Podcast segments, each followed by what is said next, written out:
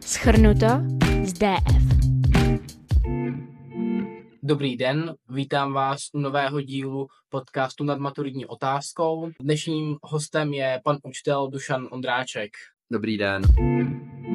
Dnes si rozebereme první otázku z mezinárodních vztahů, ta je mezinárodní vztahy jako věda. Začal bych tím, co vůbec mezinárodní vztahy jsou a jaká je jejich definice. Mezinárodní vztahy je poměrně nová věda, vzniká nebo vzniká nám ta věda na počátku 20. století. Mezinárodní vztahy jako věda se primárně zabývají mezinárodním systémem, což je odborný pojem, ale ti, kteří tuto vědu studují, tak ví, že mezinárodní systém je vlastně všechno kolem nás, celý svět, všechny kontinenty. A v rámci toho mezinárodního systému mezinárodní vztahy zkoumají aktéry mezinárodních vztahů, tedy státy, mezinárodní organizace, nadnárodní korporace, ale i jednotlivce a snaží se vysvětlit jejich chování, proč se tak chovají, proč to dělají, jaký je jejich zájem k takovému jednání a zároveň eh, se snaží nejen popisovat, ale i predikovat, předvídat další jednání těchto aktérů.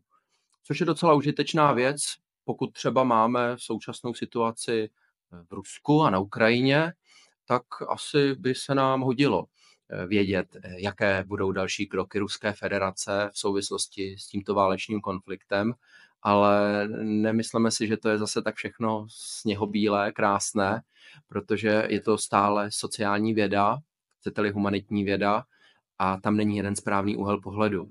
Takže oni nám sice ty odpovědi dávají, jaký bude další vývoj, ale je to odpověď jedna z mnoha. Jedna je pravděpodobnější, jiná méně, ale nikdy to není jeden správný pohled, jedna jasná odpověď. Takhle to bohužel v mezinárodních stazích nefunguje. Kdyby to fungovalo, bylo by to příjemnější, ale bohužel. A aby jsme si ještě trošku lépe mohli mezinárodní vztahy zařadit nebo představit, tak jaké máme příbuzné vědy?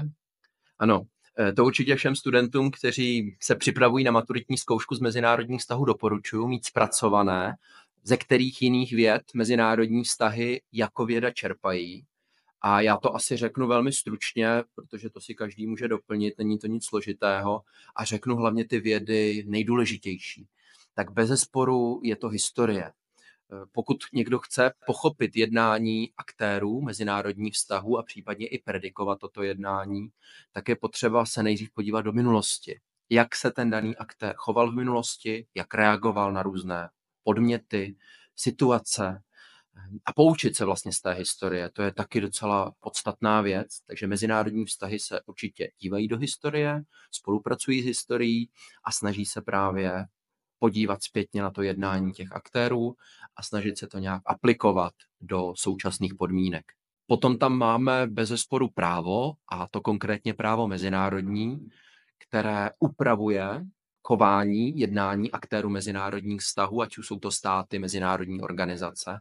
Právo prostě omezuje jejich prostor pro jednání a je potřeba znát, kde přesně jsou ty mantinely, co mezinárodní právo dovoluje a co naopak zakazuje.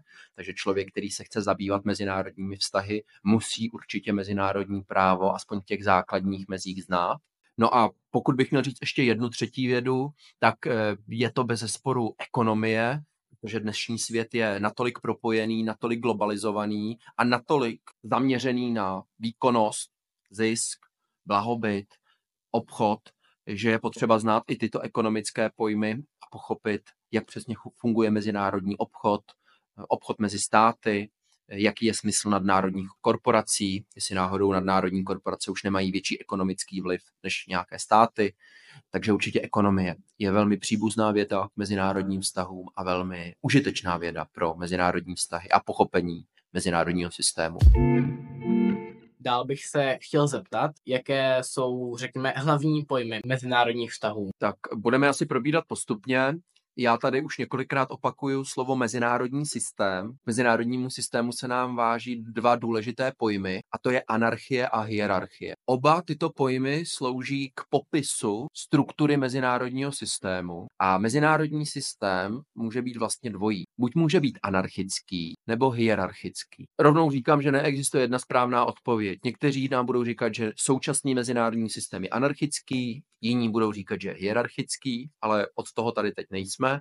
My si pojďme říct jenom stručnou definici těchto dvou pojmů. Anarchie je tedy popis mezinárodního systému, kde nejsou definované, kde nejsou dané vztahy mezi aktéry, panuje tam nějaké bezvládí, není tam přesně daná pozice pro ty jednotlivé aktéry. Já vždycky, aby to studentům bylo pochopitelnější, tak si třeba jim dávám za příklad, aby si představili nějaký destabilizovaný stát, jako třeba Somálsko. V Somálsku prostě není žádná pevná daná centrální autorita, která by tomu tam šéfovala. Nejsou tam vztahy nadřízenosti a podřízenosti je to prostě anarchie, nepřehledné uspořádání. No a hierarchie je vlastně opak.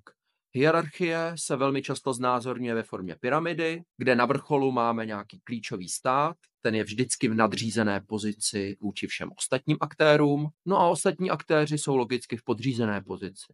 Takže hierarchie je uspořádání mezinárodního systému, kde vztahy mezi aktéry naopak fungují na bázi, na základě nadřízenosti a podřízenosti, tudíž ten systém je mnohem přehlednější. Je jasné, kdo je nahoře a kde je dole. A pokud už jsme u té struktury, tak tam máme ještě jeden důležitý pojem a tím je polarita. A polarita už se nám váže pouze k tomu hierarchickému uspořádání a vlastně znamená, kolik na vrcholu té pyramidy je aktérů.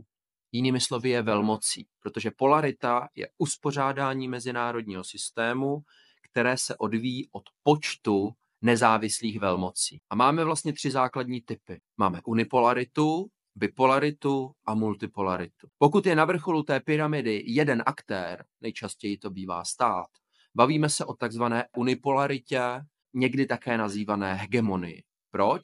No protože ten stát je hegemon. Ovládá celý mezinárodní systém, i kdyby se všichni ostatní aktéři proti němu spojili, tak ho nesvrhnou. A on zcela absolutně ovládá ten systém, vydává závazná pravidla pro všechny a má tu moc, případně pokud někdo ty pravidla nebude respektovat, je k tomu donutit. Takže to je hegemon. Mám-li dát historický příklad, byla to třeba napoleonská Francie za napoleonských válek, všichni určitě známe z dějepisu, takže není potřeba znát. Bipolarita je logicky jak už z názvu vyplývá, o dvou aktérech, ale pozor, nejsou to dva hegemoni, ale dvě velmoci. A ty mají, tyhle dvě velmoci mají rozdělený mezinárodní systém víceméně na půl. Jeden ovládá jednu část, druhý ovládá druhou část.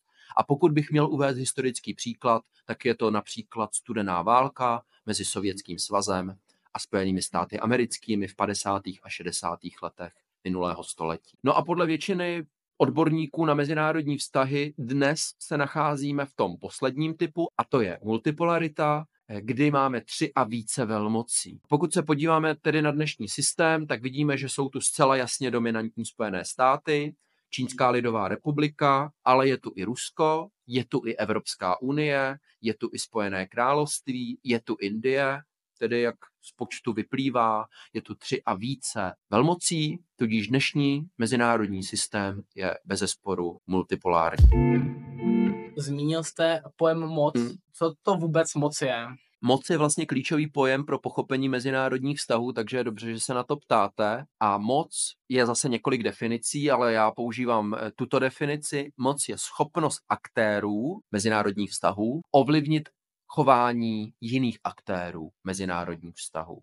Tudíž mám-li moc, jsem schopný ovlivnit jednání druhých. Moc je pojem, se kterým pracuje i psychologie, sociologie, právo, takže to není pojem vyloženě jenom pro mezinárodní vztahy, ale v mezinárodních vztazích se používá tato definice. No a samozřejmě moc je něco, co nemůže mít každý. Někdo může být mocný, a někdo může být, jak vždycky říkám, nemocný, ale ne nemocný, že má nějakou chřipku, ale prostě nemá moc, je slabý a moc je vlastně nedělitelná. Nemůžou jí mít všichni. A z toho samozřejmě vzniká spoustu konfliktů a spoustu válek, protože podle některých odborníků na mezinárodní vztahy každý stát chce moc, každý chce být mocný, každý chce maximalizovat moc. No a samozřejmě to nejde. Vždycky to musíte dělat na úkor jiného státu. No a z toho vzniká to, co vidíme dneska v Jemenu, na Ukrajině, v Izraeli a Palestině A takhle bych mohl pokračovat. Nejde o nic jiného, než o boj o moc. Dobře, a když jsme u té moci, eh, rád bych se zeptal na zdroje moci. Takže hlavním zdrojem moci je určitě vojenská moc, armáda, letectvo, námořnictvo a takzvaná zkratka ZHN, což mají ty nejsilnější státy, a to jsou zbraně hromadného ničení, to jsou nejznámější jaderné zbraně, ale i chemické, biologické a tak dále. To určitě naši posluchači už znají, případně se to vysvětlí nebo dočtou. V dnešním globalizovaném světě máme i jinou moc, a to je moc ekonomická, někdy také nazýváno soft power. A máme státy, které sice nemají velkou armádu, nemají už vůbec zbraně hromadného ničení, ale mají ohromný ekonomický vliv. Díky různým faktorům, které tady nebudeme rozvádět, ale příklad bych mohl dát, může to být třeba Singapur, Švýcarsko, to jsou prostě země, které mají minimální armádu, skoro žádnou, ale prostě mají ohromný ekonomický vliv a jsou často mocnější než státy, které mají ohromnou armádu. Pokud bych měl dát jako příklad, ale je to samozřejmě zase na debatu, tak třeba Severní Korea má sice ohromnou armádu a další vymoženosti, ale určitě nemá takový vliv ve světě jako třeba Švýcarsko nebo už ten zmíněný Hongkong. Takže jenom tak pro zajímavost na zamyšlení pro naše posluchače. A pak máme ještě jiné zdroje moci, ale to už si každý eh, doplní podle své libosti, podle svého zájmu. A na závěr bych se chtěl ještě zeptat na asymetrii. To je dobrá otázka, protože to vlastně souvisí s těmi konflikty. Pojem asymetrie. Asymetrie se používá nejčastěji ve spojení s válečnými konflikty a jinými slovy jde o rovnocenost. Pokud něco označíme za symetrický konflikt, znamená to, že ty dvě nebo tři válečné strany jsou si rovny po vojenské stránce nebo po mocenské stránce. Ty jejich síly jsou prostě vyrovnané. Naopak, pokud nějaký konflikt označíme jako asymetrický, znamená to, že jedna z válečných stran má mnohem větší mocenské prostředky. Což ještě ale neznamená, že tu válku vyhraje. Na to pozor, to je poměrně častá chyba. Asymetrický konflikt automaticky neznamená, že vyhraje ta jedna strana, která má samozřejmě víc té vojenské síly. Kdybych měl dát jeden příklad, tak je to určitě válka ve Větnamu. Spojené státy americké měly mnohonásobně větší vojenskou sílu, ale vyhrál nakonec severní Větnam v čele s Ho Chi protože tam byly i jiné faktory, jako třeba morálka bojovat dál, odhodlání, znalost terénu. Takže pozor na to, kvantita nemusí být vždycky rozhodující případě válečných konfliktů. A můžeme to možná i lehce vidět na Ukrajině, i když tam je to trošku problematičtější. A teď už na úplný závěr, mimo maturitní otázku, bych se vás chtěl zeptat na nějaké rady či typy k maturitě mezinárodních vztahů. Já dám zase praktickou radu, nebudu říkat takový ty obecní fráze typu učte se, dělejte si zápisky, to každý k tomu přijde sám a zjistí, že bez toho to prostě nejde. A moje praktická rada na jakoukoliv ústní zkoušku, tady na střední, u maturity, na vysoké škole je, nějak se učte tu látku a potom, když už si myslíte, že už tu látku ovládáte, říkejte si to nahlas. Buď někomu, nebo komukoliv jinému, já to třeba říkám kočkám, což jako úplně jako není ideální, ale tak eh, kočky mě poslouchají vždycky, ty jsou takové loajální a říkejte to nahlas. A já vždycky říkám, v momentě, kdy to jste schopni vysvětlit, tak to umíte. Takže když si budete trénovat jednotlivé maturitní otázky a za 15 minut tu maturitní otázku smysluplně, jasně vysvětlíte, tak tu maturitní otázku umíte. Takže moje rada zní, učte se i tak, že si to říkáte nahlas někomu, nebo kočkám, nebo psům, nebo jiným mazlíčkům a to je nejlepší prostředek na to, jak si osvědčit nebo jak zjistit, že tu danou maturitní otázku zvládáte a umíte. Dobrá, děkuji za rady a za rozbor maturitní otázky a naslanou.